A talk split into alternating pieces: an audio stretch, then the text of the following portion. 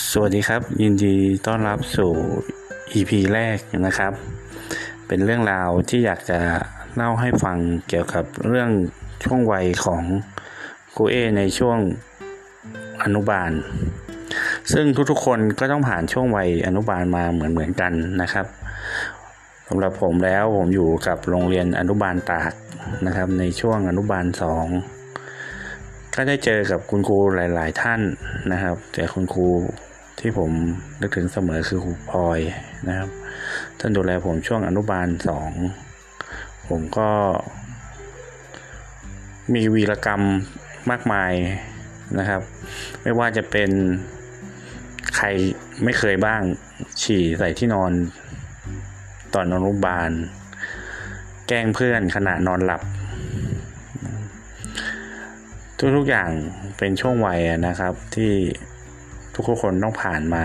ผมก็ผ่านมา ทุกอย่างละกับวัยอนุบาลนะนะครับ ก็ไม่รู้จะบอกว่า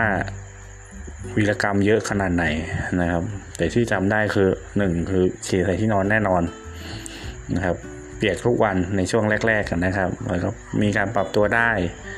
นะครับ ช่วงหลังก็ไม่ละไม่มีฉี่ละครูพลอยนั่นแหละครับเป็นคนบอกว่าห้ามกินน้ำนะก่อนนอนนะครับ ห้ามกินน้ำห้ามกินน้ำนะก่อนนอนนะครับ ก็เป็นช่วงวัยนะครับ ที่ห้ามตัวเองไม่ได้นะครับ เป็นช่วงวัยที่ยัง ไม่รู้จักตัวเองมากเท่าไหร่นะครับว่าปวดฉี่ลุกไปฉี่ที่ห้องน้ำไม่นะครับ อนุบาลก็จะฉี่ตรงนั้นเลย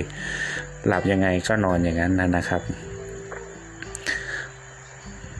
แต่วิรกรรมการแกล้งเพื่อนตอนนอนนี่ก็เยอะนะครับ ใครเคยบ้างนะครับแย่เท้าเพื่อนบ้างนะครับ ไม่ยอมนอนนะครับ ตอนที่ครูไปครูเผลอไปห้องอื่นเนี้ยนะครับ ก็จะลุกขึ้นมาแย่เพื่อน แกล้งเพื่อนนะครับจักรจี้เพื่อน พอครูเข้ามาปุ๊บก็จะวิ่งลุกเข้ามานอนที่นอนของตัวเองนะครับ สนุกสนานในช่วงวัยอนุบาลนะครับ ใครเคยไม่เคยอะไรก็ลองเล่าสู่กันฟังได้นะครับผมครับ